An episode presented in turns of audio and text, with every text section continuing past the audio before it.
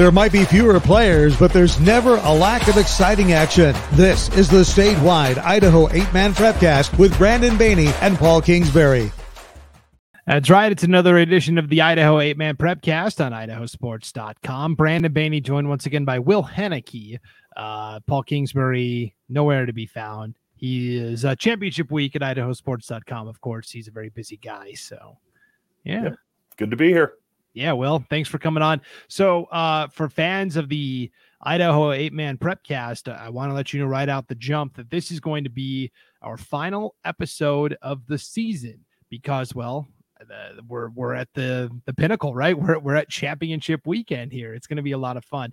Um, next week, of course, is is Thanksgiving week, right? And so, as the podcast czar at idahosports.com, I want to give everybody the week off uh, because we've been working really hard, Will, since since August, really. Um, doing this every week. And so it's a nice opportunity to to get a week off for the holiday spend time with uh, family and friends and loved ones. And and really that's it for us at the eight man prepcast because eight man football will be over. There, there's nothing else to talk about once we come back from the thanksgiving break. So uh, all of our fans we've loved bringing this to you each and every week. We will have it again next fall starting in August, talking about all the eight man action again. And we'll give you a really good final show here as we preview the two championship matchups. It's going to be involved in what six or eight of these. How many? How many different ones does Idaho Sports do now?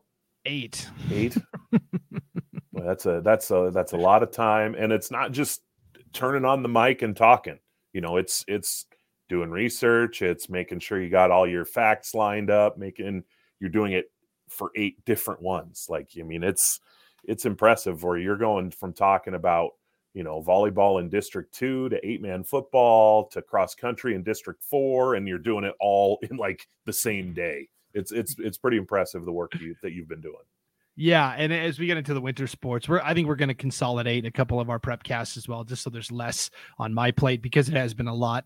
Uh, my my family is certainly going to appreciate that. they get to see me a little more. You reintroduce yourself. That's right. Hey, uh, I'm the stranger that's kind of been moonlighting uh, at the house here lately. So, so, so yeah, this will be our last eight man prep cast of the year. We'll preview, we'll recap the semifinals, preview the championships, and then uh, next fall We'll be right back here where we started breaking down the 2022 eight man football season. But before we get there, Will, let's let's uh, mosey on back to 2021. Sure. Let's let's just start at the 1A D1 level where you had a pair of semifinal games taking place on Saturday. Uh, the top ranked Raft River Trojans hosted Lapwai at their place in Malta, wanted to take the game outside. Actually, weather wise, ended up being a pretty nice day. Yeah. yeah. Lapwai scored the first points of the game right? A 30 yard touchdown pass from Titus Yearout to Cross Taylor. But then Raft River scored the next 51 and won mm-hmm. 51 to 6. Yep. Uh, the, the thing that about about the division one games i expected both to be a lot closer um, i think that it's um, is it it bill bill parcells says people tell you who they are you just have to listen it's not an apples to apples comparison but this is uh, I, I, think it fits a little bit in that I think the better teams won both these games. Man, the Raft Rivers just they're just so balanced. You know, you don't go nine and zero, oh, especially in that league on accident. Um, and you know they've what they did to Lapwai was impressive because Lapwai is we've talked about a lot. Lapwai is a good team with good athletes and good players, and Raft River just shut them down. Frankly, just shut them down. Yeah, it was really impressive. You know, we talk all the time about these offenses uh, of the teams that are still left in the playoff field, but really, you know, this time of year, you have to be playing pretty good defense to get this far, also. Yeah, I, I'm a big proponent of, I mean, you see, you know, 58 42, and you're like, man, no defense has been played. But again, let's re- let's remind you, for those of you who are not familiar with the eight man game, you're playing on the same size field with three fewer defenders. Okay. So at some point in time, just about every team is going to gash some plays. So it's the team that tackles better, that forces turnovers, that plays good assignment football. Those are the teams that you generally see playing at this point.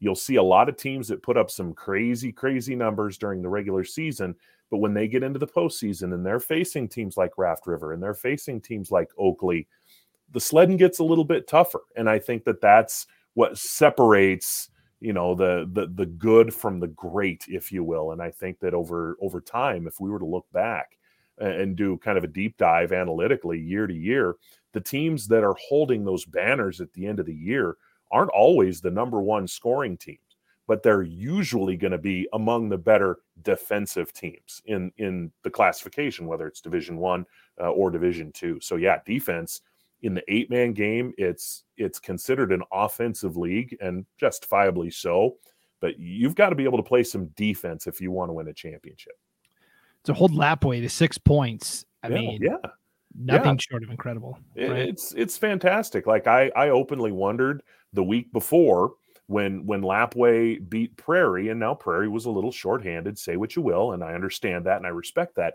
but the performance that Titus Yearout had in that game i wondered if that would kind of push him to the top of the division one player of the year voting. Because you know you do something like that in the playoffs 500 total yards nine touchdowns that's going to stick in people's minds. Now to come back the following week and he didn't play he didn't play terribly you know he did okay. His numbers were were okay but his team his team didn't do as well does that just open it back up for maybe for someone else and i guess that's the joy of the coaches voting on this thing is they know a lot better than you and i do and they're going to sit down and they're going to cast their ballots and and we're going to find out in uh, you know in a couple weeks Yeah, I mean, you look at the two finalists, Raft River and Oakley. I mean, I, I couldn't even tell you who who would be the nomination from that team for, for the one AD one Player of the Year award Boy, because there's so many. that's the crazy thing about it is you go back in years past um, when cole martin won it a couple years ago for prairie i thought it was a no-brainer. You know i thought it was easy you know a number of times. The dean johnson winning last year and he deserved it. Another prairie kid won it last year. That was one of those of well there's a lot of really good candidates here. And there comes a point where they kind of subtract from each other. Um, you know like let's see you know if if for instance let's let's use raft river as an example. Thane lockmiller cole spencer alex murillo tate whitaker tegan whitaker do, you know should i go on you know at, at some point you know are they kind of and i say this very lightheartedly i don't i don't mean this to sound as serious as, as it sounds but at some point are they kind of taking votes from each other a little bit and and maybe allowing someone else the opportunity to sneak in. I just, you know, in D1 in particular, in D2 we can talk about it later if you want. I think there's two or three guys that have kind of separated themselves from the field. I don't think that's the case in D1. You know, Oakley, you know, is it Dace Jones?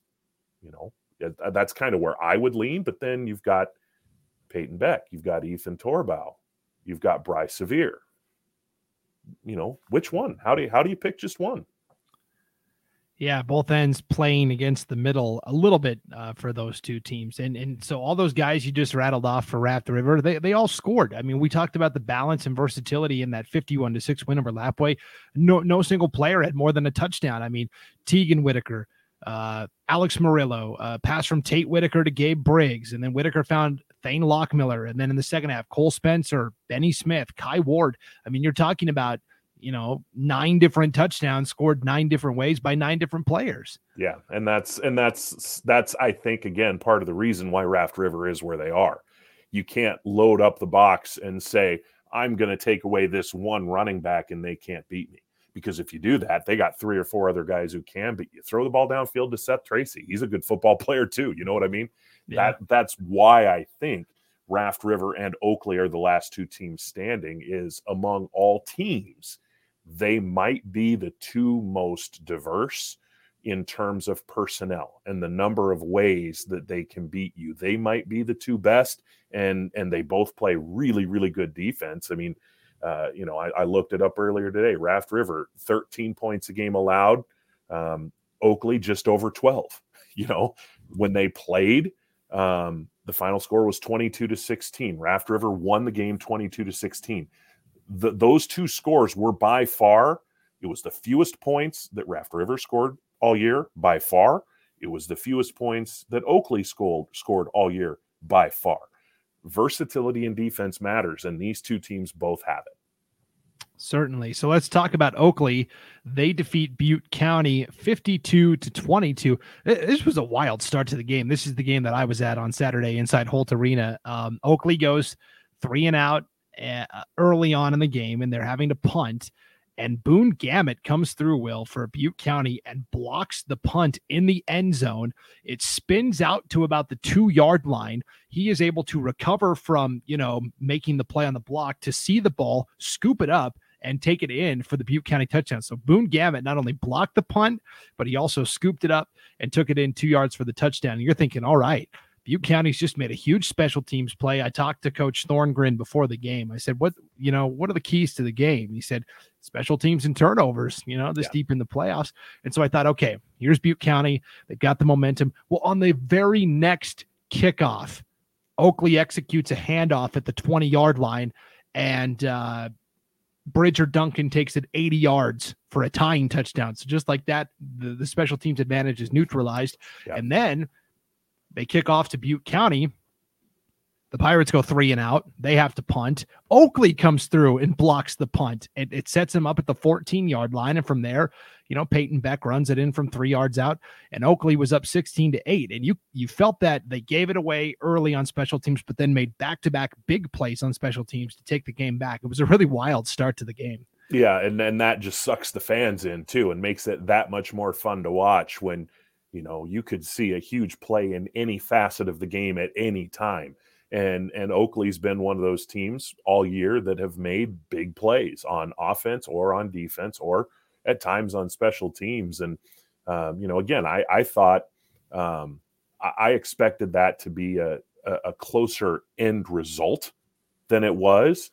Um, but you know Butte County went out there they left it on the field they did what they could um, I don't think that Sam Thorngren or the Pirates have anything to hang their hats about. I mean, he might be able to say, you know, come Thursday night at about nine o'clock, hey, the team that knocked us out is is hosting this hoisting the state championship trophy right now. You know, we don't know that. That was a it's a very good team. It's a very um, respect, you know, respectable team as well as far as, you know, nobody ran over them. You know what I mean? They they were able to stand in there and trade some punches and then they just wore down a little bit as the game went on, which can certainly happen in the eight man game. Yeah, the key to the game was Butte County's physicality versus Oakley's speed, and Oakley's speed won out. They tried to run on the edges with Trayton Miller. Oakley was there almost every single time, ready to make a tackle, either for a loss or you know a gain of a yard. And that was the mm-hmm. problem with Butte County is they didn't get those big plays. It was a yard here, two yards there, and then they're having a pass on third and long. And so Oakley's speed really stood out over Butte County's physicality. That's what you, won it, in my opinion. You know, and I and I agree with you. And something that's funny about it, that it's something that's so obvious, but it was something I'd never really thought of. I had a coach tell me recently one of the one of the hard things about eight man football is you don't have the same opportunity to adjust. Because, so say your offense gets stymied, okay? The same eight kids that just played offense usually are playing defense.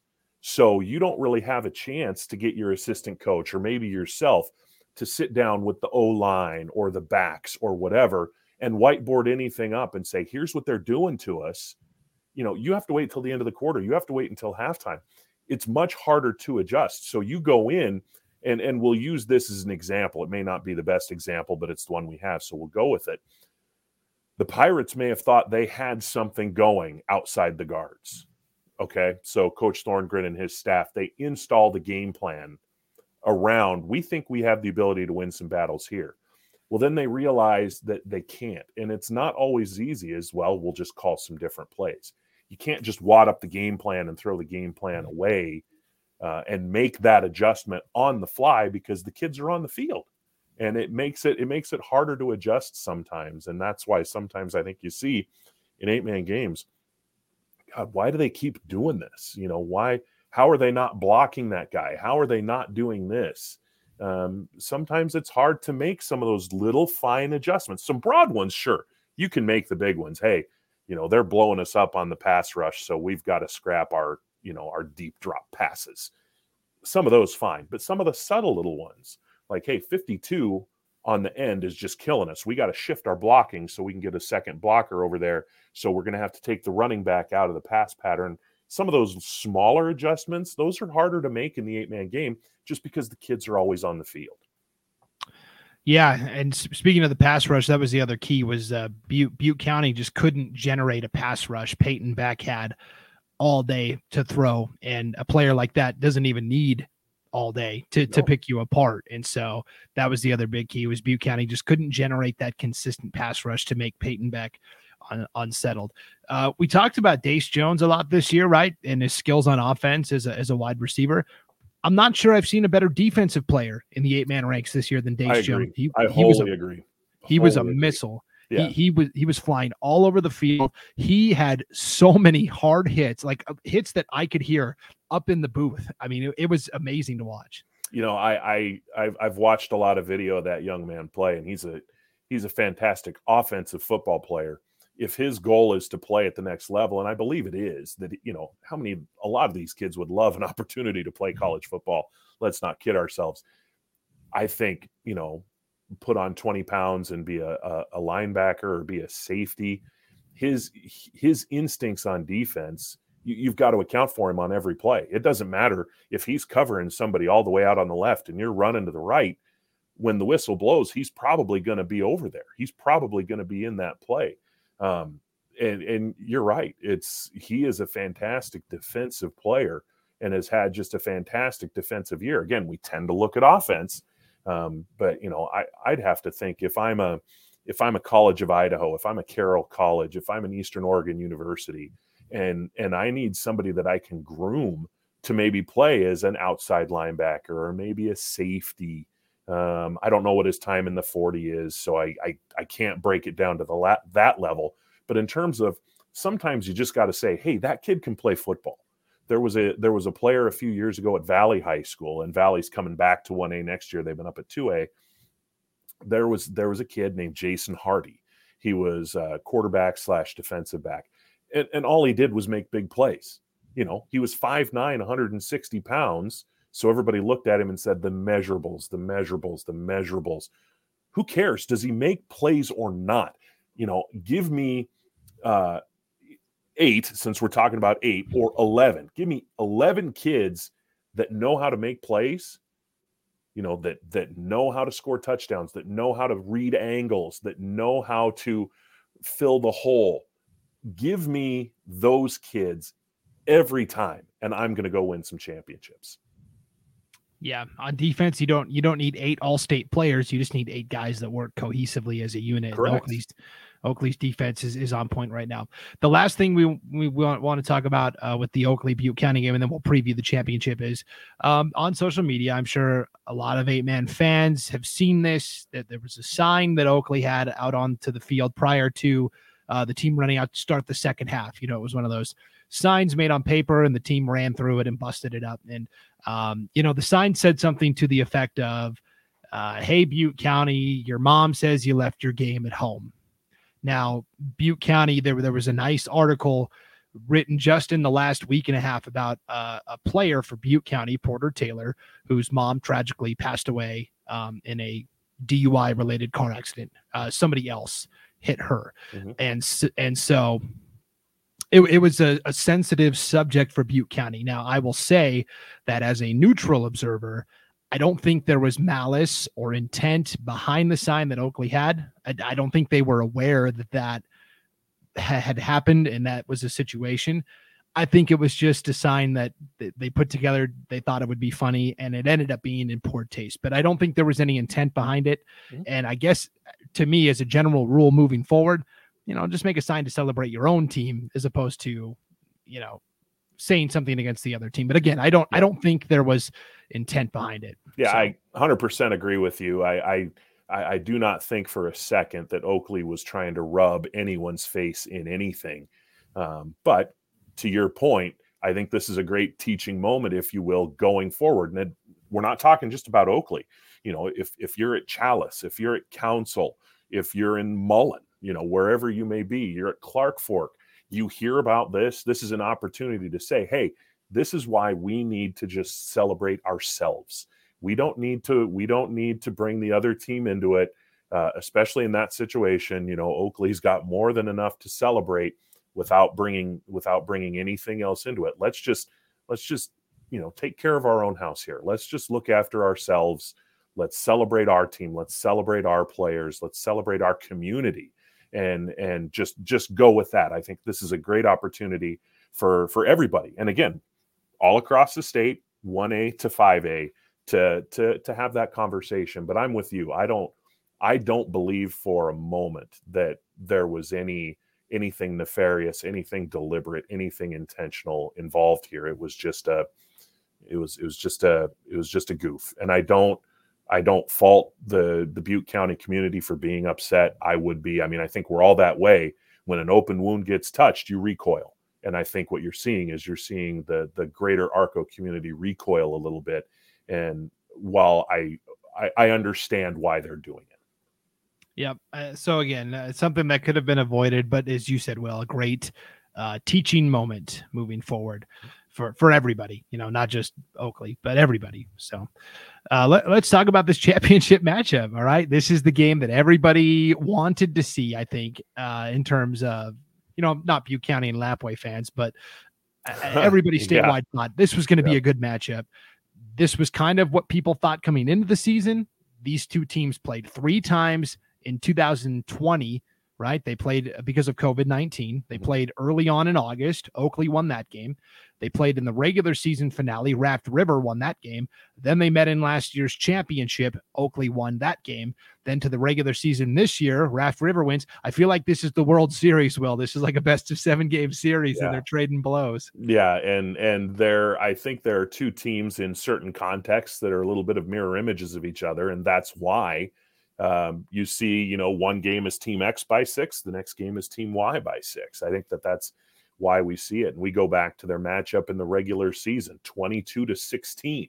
Um, you know, and and really, it it the game basically swung in the first half on about a uh, I don't know a f- four five play sequence where Raft River throws a, a touchdown on fourth and goal, then Oakley fumbles on the ensuing kickoff, and then uh, um, uh, Raft River punches it in. And uh, maybe it wasn't the ensuing kickoff, but ensuing possession. Oakley turns it over, and then Raft River turns around and punches it in. Well, there's two or three touchdowns right there. Um, you know, these are two evenly matched teams. These are two teams that statistically, we talked about it. One allows 12.9 points a game, one allows 12.2. One averages 55 points a game, one averages 49. Um, they each held the other to its lowest point total of the year by a remarkably large margin. Um, so, I mean, just you look at it on paper and it's just like, you know, how do you pick between these two? And and I, I'm going to give you one X factor here, and I know it gets talked about a little bit down around Oakley. Go back to, you know, we're talking about their game against each other uh, on October, I believe it was 2016, October 16th. Go back a month before that when Oakley played Pahranagat Valley of Nevada. Okay. The final score of that game was Oakley 52, Pahranagat Valley 6.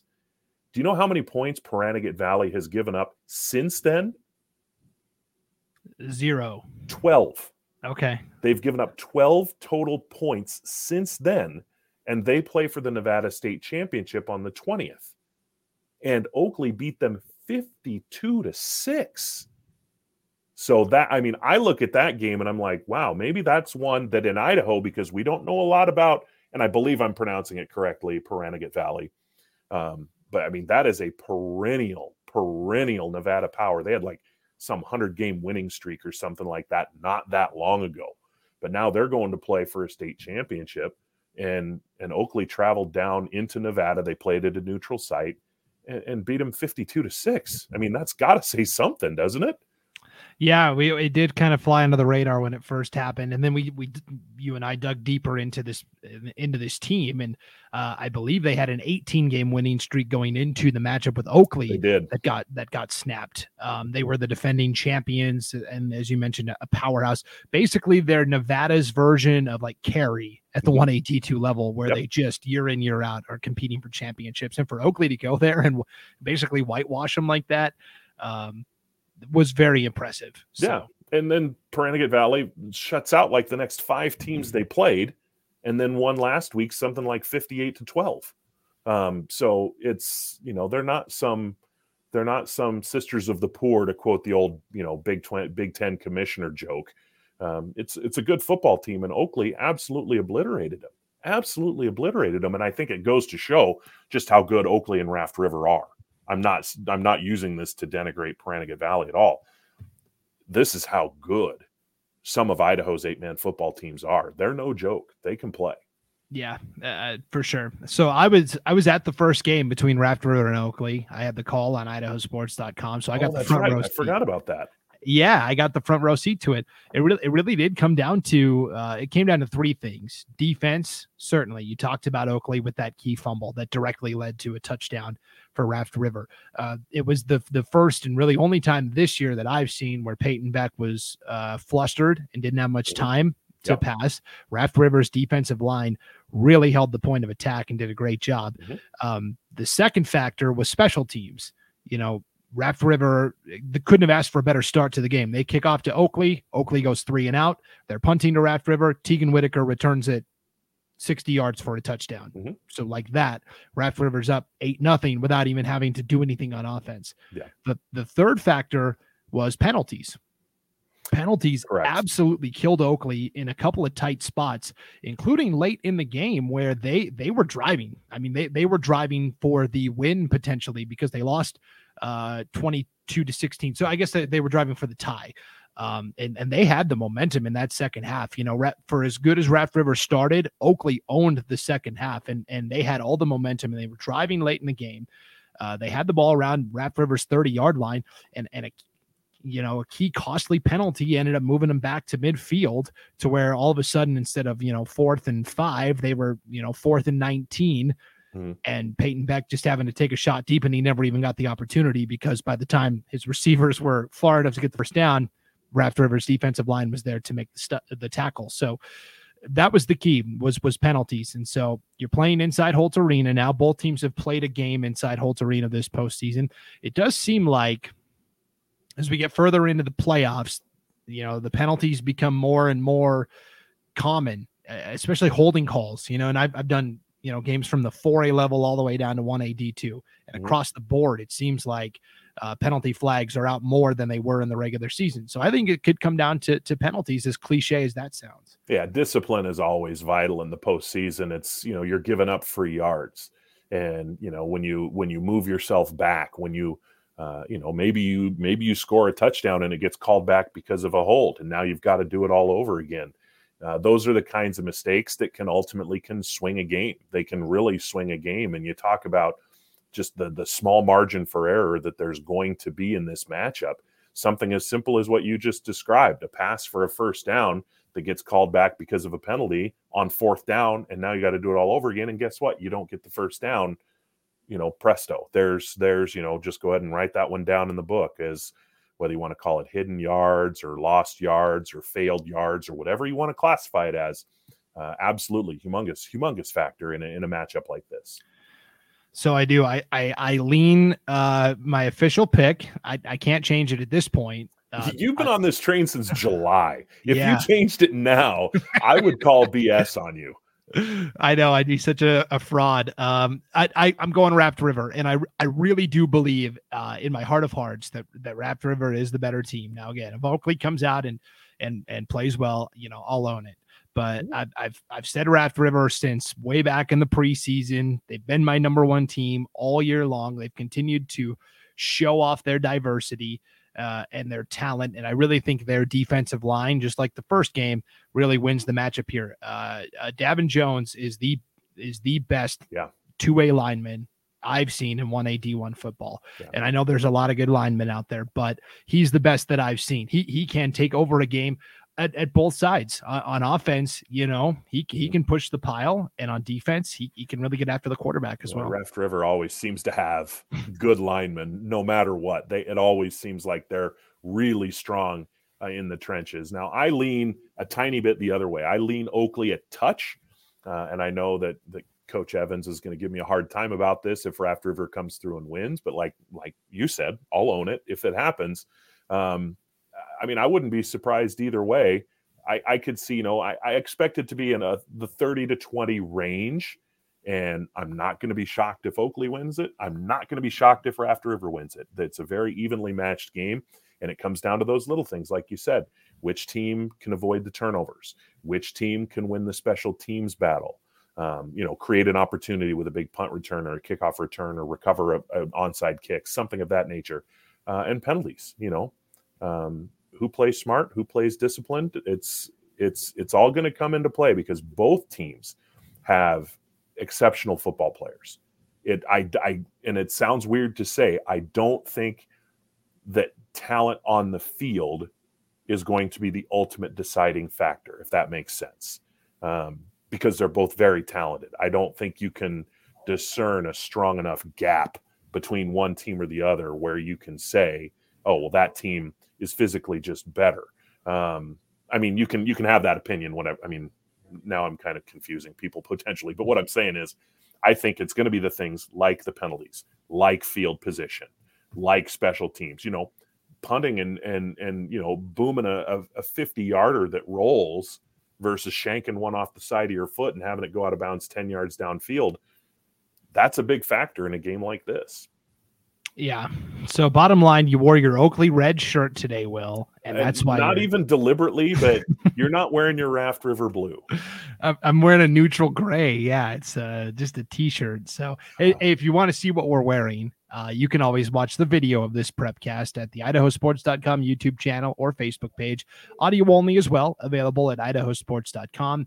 Across the top of the homepage, you'll see prepcasts tab puts a drop down menu down. You just click eight man prepcast. You can listen to it there or wherever you download your podcasts. All right. One championship down, one to go. We're going to take a break, hear from our sponsors at the Idaho Division of Public Health.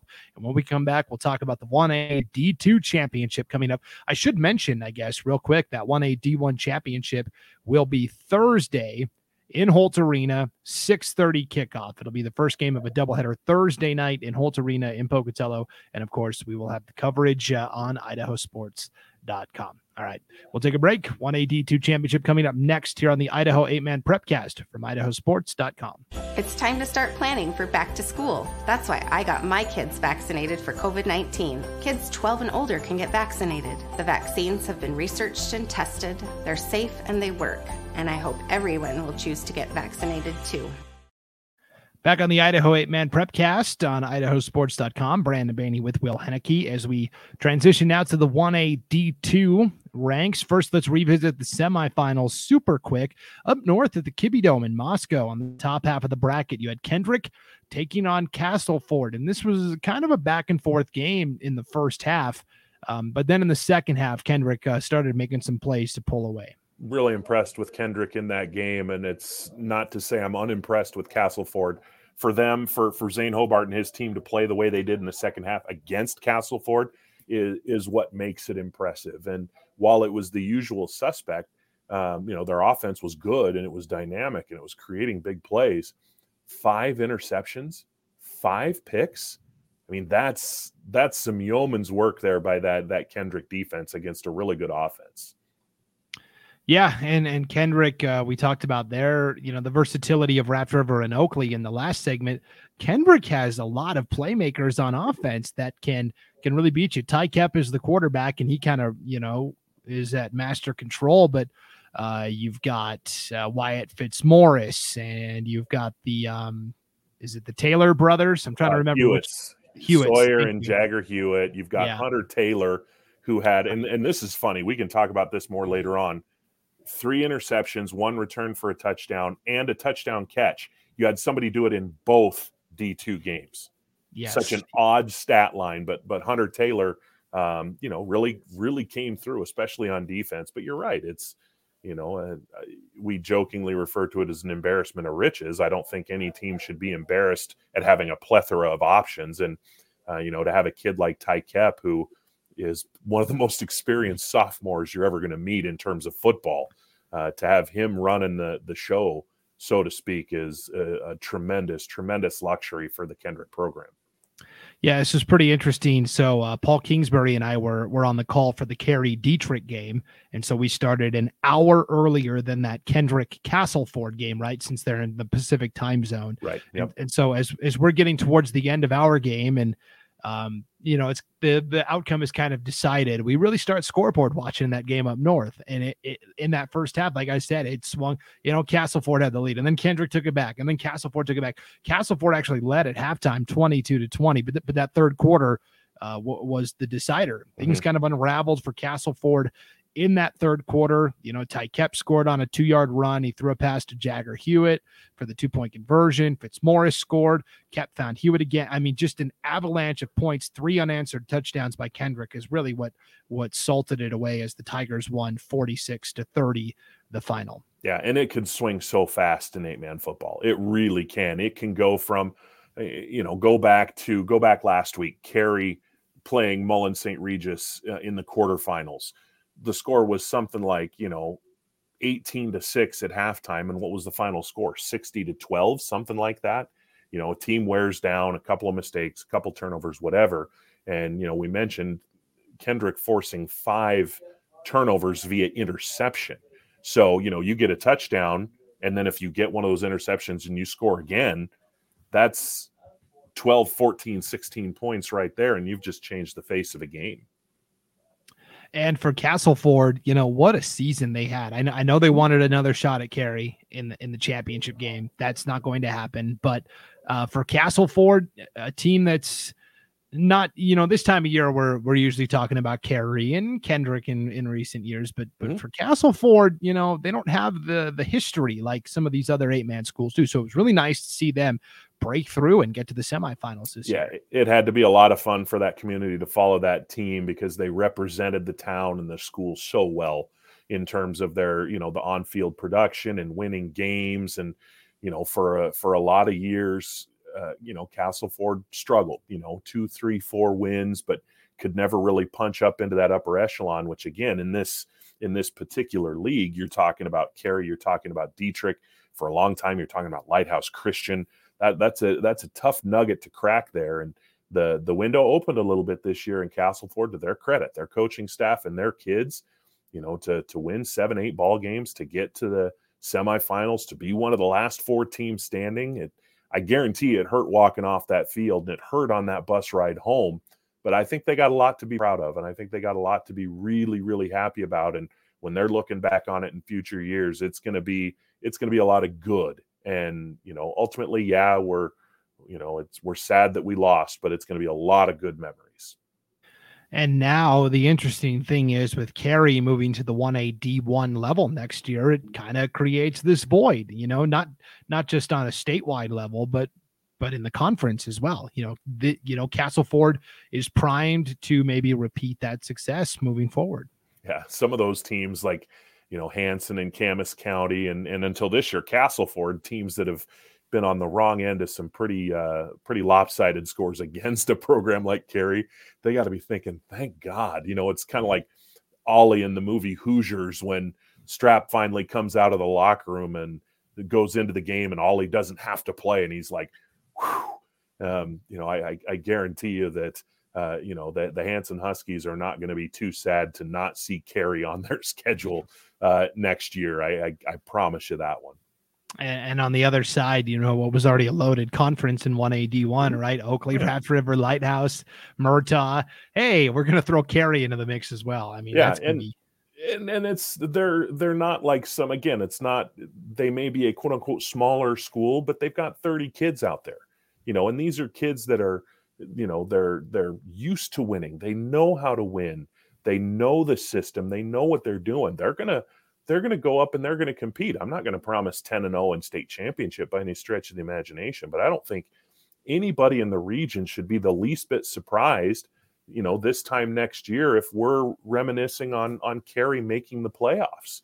Uh, we shouldn't be we shouldn't be surprised by that at all. Lane kirkland and his staff and, and that school district and that community and those kids uh, they know how to get it done there and, and i have very little doubt in my mind that they'll continue to get it done uh, at the division one ranks maybe not as dominantly as as it was because you know there there is a little bit of a difference in competition but um, it's not like they've just been sneaking by teams 28 24 every week um, for the past 15 years you know they've they've been dropping the hammer on somebody. Let's remember they beat a 4A team last year.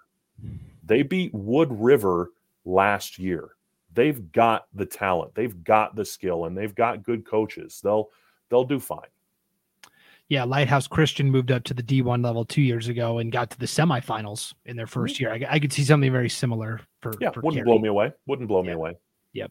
Speaking of Carey, for now they have one more 1A D2 title within their reach as they took on Dietrich and won 54 to 20. And this was a game that you know, I, I basically said, you know, Dietrich is going to have to match Carey score for score. They came in with the game plan of we want to control the clock keep that Carey offense off the field because uh, you know I asked their co- I asked uh, assistant coach Brody Estelle. I said, "Hey, when you guys played in the regular season, I mean, you you were a play away from winning that game." Mm-hmm. I said, yep. "What what did you do that was so successful that nobody else has been able to do?" And he said, "You know, we really uh, took the time of possession on our opening drive. We took 10 minutes off the clock and went down and scored." and he said that's kind of the key is you know you're not going to be able to stop the Carey offense every time so how do you how do you stop them well you limit their possessions and so they came in with the idea of we're going to control the clock ball control all that great stuff well that only works if you're able to dictate the tempo from the start and they got Correct. they got down early and had to kind of shift their game plan and they really became one dimensional in the passing game and from there i mean it was like a snowball rolling down a hill but and Dietrich has a pretty good passing attack when you look at Cody Power at quarterback, uh, Peyton Sned, and you've got Jet Shaw, very good player. Um, so they're able to do some things, but you're right. It's you can't get behind. You can't get into it. I mean, and behind is a relative term. You can get behind six, eight points where you have a chance to answer right back. But when that lead suddenly becomes 18 points, 20 points, um, you're in trouble. Carey is a little bit like that snake that just knows how to squeeze, squeeze, squeeze uh, un- until there's nothing left to squeeze. You know what I mean? They know how to do that. Uh, that's why they do what they do is because they can. They know how to do it. They've done it. Um, so yeah, it's for Dietrich. What they needed to do is they needed a quick start. Didn't really happen, uh, and they needed to avoid letting Carey get any kind of separation. Uh, didn't happen, and the the end results as a result um, not a not a huge surprise. Yeah, it was eight to six. Carey after one quarter, and then kind of like Kendrick in that third quarter against Castleford. You know, Carey scored three unanswered touchdowns mm-hmm. in the second quarter, and from there the game was uh, basically decided at that point. Yeah, I mean, eight to six you can work with. Thirty-two to six, nope.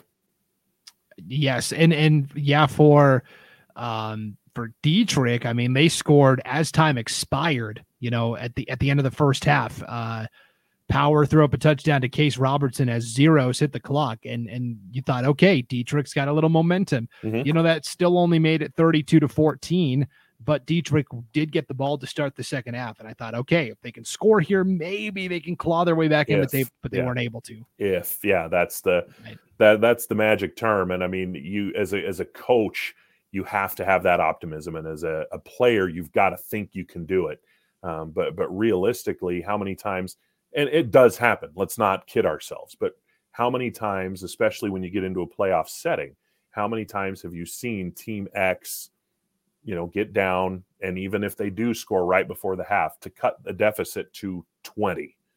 You know, even if they do score that next time, they're still down two scores.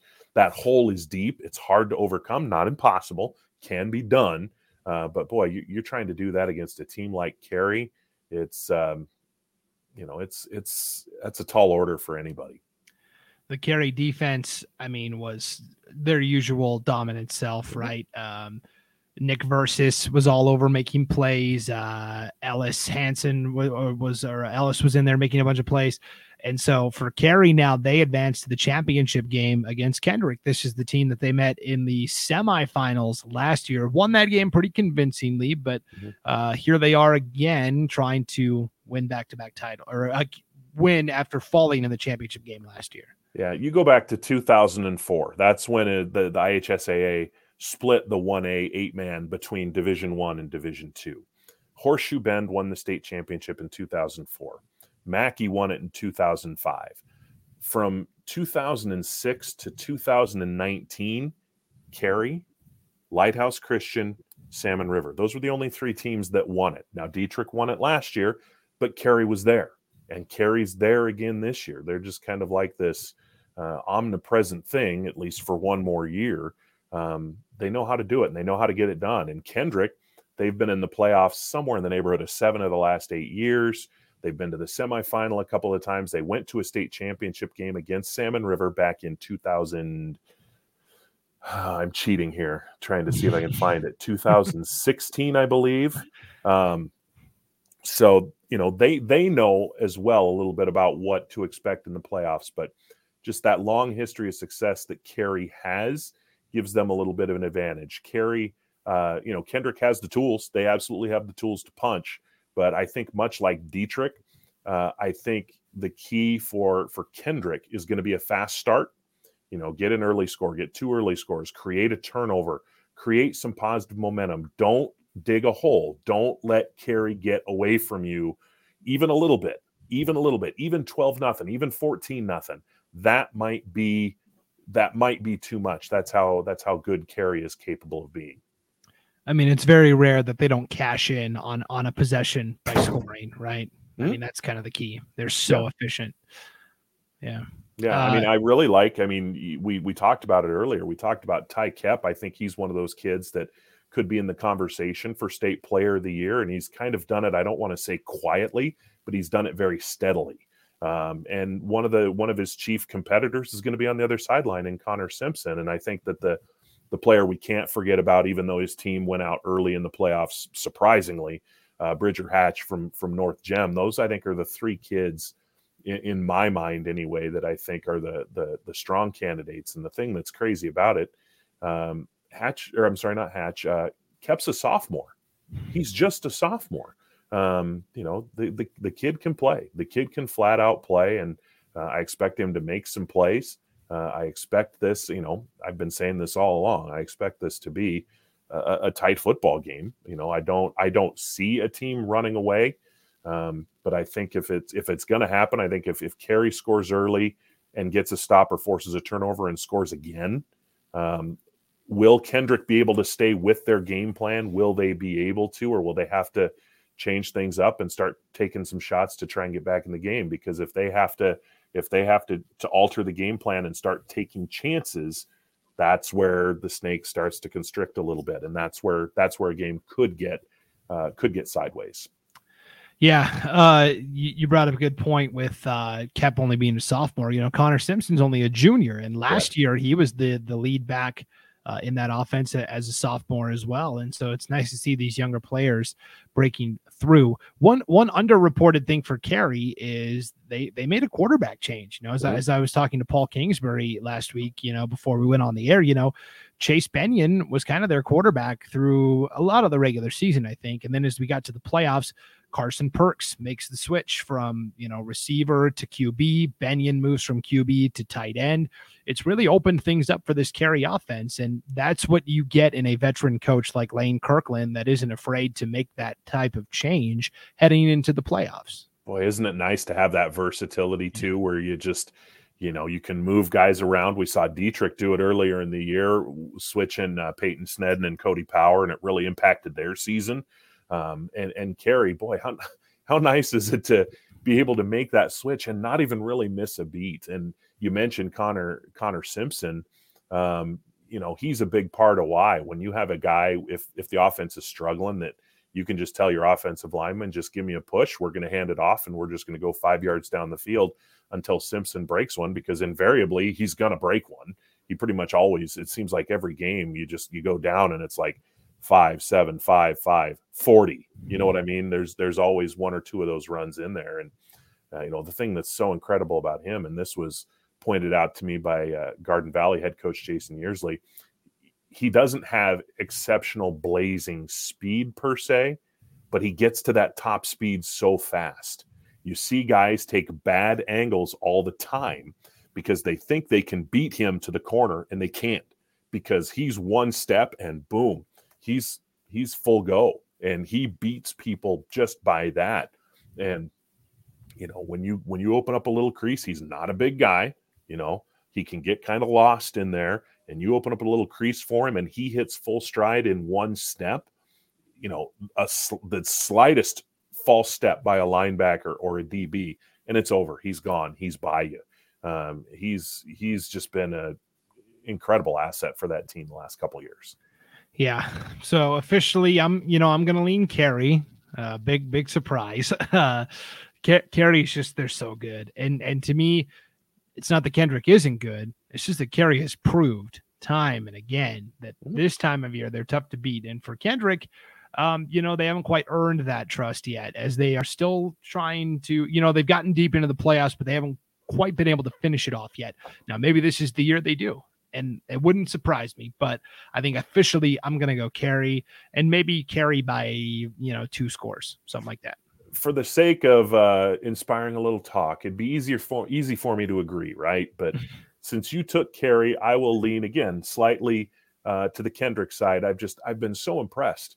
You know what they were able to do in horrible conditions in the quarterfinals against Horseshoe Bend. They looked great, and then they have to go play you know, a very good Castleford team, and they looked great. And then they get the short bus ride. You know, the game is in in their backyard. Carey's the team that's gonna have to make the trip. Um, so I, I, will I will chalk all those little things up, and I'm I'm a big Ty Kep fan, and the Hewitts, and you mentioned Fitzmaurice and Hunter Taylor, Riley Morey, by the way, for Carey is the other three interceptions, one for a touchdown, one uh, pass catch for a touchdown. I don't think I've ever even heard of it a, two semifinals where a, a, kid on each, you know, in each game did the exact same thing like that. Um, but I, I, will give I'll give Kendrick a tiny edge. But like I said, you know, I, I think this one, whereas I think the one A Division One game is going to be a little lower scoring, I think this one has the potential to be a little higher scoring. You know, a, a 46-40 type of game. And I, am not going to be blown away if, if either team wins it. But uh, I do think if if one of the two teams is more likely to pull away and win going away, I think it's probably going to be Carey. Um, so I guess what I'm doing is I'm tempting the football mm-hmm. gods uh, to see if if Kendrick can get out to maybe a two or three score lead themselves, and then they can be the team that that puts the squeeze on a little bit. You know, we'll we'll see. We'll see this weekend. Kendrick will have the home field advantage. Uh, this game will be the final championship game in the state of Idaho, Saturday afternoon at 1 p.m. in the Kibbie Dome in Moscow. And so, again, we will have coverage of that on idahosports.com. All right. Well, this was a really fun season of eight man football. You know, as we're kind of wrapping up the eight man prep cast for the year, uh, we had a lot of good conversation, a lot of good spark uh, topics sparked. And I think, you know, we had a lot of support uh, from, and that's what really makes these podcasts possible are, are the fan support from parents, coaches, even players. You know, I think players sometimes tune into this stuff too. So uh, it's been a lot of fun to do this every week. It has been. It's been a blast, and it's it's it's great for me. The whole Idaho eight man thing uh, began because I've watched as media resources have been cut, and as a result, the the kids who have felt it are often the the farthest out kids, the smallest schools, the most rural, the most isolated. Uh, the Lewiston Tribune can't afford to send somebody every week uh, up to Kooskia for the Clearwater Valley game. And I'm using them as an example because I think they do a, a fantastic job in coverage. But I tell people all the time, um, it's the the instinct is you you know when you've lost a little bit of coverage, the instinct is you see a reporter at your game. The instinct is to make some sort of a snarky comment, well about time or something like that. I, think we need to the pendulum needs to swing the other way. And if we see the Lewiston Tribune, if we see the Idaho State um, the Idaho Statesman, uh, the the uh, Post Register. If we see them at our gyms, if we see them at our fields, we need to go up. We need to say thanks. Just hey, we know you're dealing with limited resources, but boy, we're thankful to see you here. Uh, because I'll tell you, without them, without those, the newspapers, the TV stations, um, you know, John up in Sun Valley covering, you know, Carey the way he does. Without them, it's hard for me to do what I do. You know, a lot of people thank me for what I do. I couldn't do what I do without the efforts of of the local media statewide. So I certainly appreciate, you know, all of them from the Bonner County Bee all the way down to, uh, you know, the Idaho State Journal down in, in Pocatello. And I, I think it's I think it's awesome, and I hope to continue it for a long time. And and I hope that uh, I hope that coverage eventually swings back up from traditional media outlets. Yeah, it's it's been nice, and again, you're right. It is a communal effort from everybody statewide. Idaho is a big state, and so it's nice for us to be able to kind of take it all and put it into one place each week for everybody to come and kind of right. digest all that information. Right. Correct. In one short 55 minute block. That's right. That's right. Well, it was our last episode of the year, so we had to go a little long. Hey, championship. You got to let it. You got to let it breathe a little bit. That's right. That's right. Well, Will, thanks for everything that you do for for the athletes in the state of Idaho, trying to shine that spotlight on it uh, a little bit brighter. Uh, and thanks for uh, you know stepping in and doing this every week as well. I've had a blast doing these. Yeah, no problem. And thanks to you guys. I mean, a lot of these, you know, my ability to see some of these games. I live in the Boise area, and as much as I'd like to be able to drive to some of these games and watch them with my own eyes, I can't. Uh, so, you know, a lot of times you guys are my eyes and being able to click onto Idaho Sports and watch a game or listen to a game. I mean, I, I can't even tell you how how great that's been this year. And I mean, in years past and uh, in years to come too. Yep, we we love doing it. So, uh, thanks to everybody who tuned into the Idaho Eight Man Prepcast all season long. We're gonna go into uh, hibernation. We'll we'll reemerge next August as we uh, get ready for the 2022 eight man football season. Enjoy the championship games this weekend, everybody, and we'll see you next year on idahosports.com. For Will Hoenike, I'm Brandon Baney. Thanks for uh, tuning in one final time to the Idaho eight man prepcast on idahosports.com.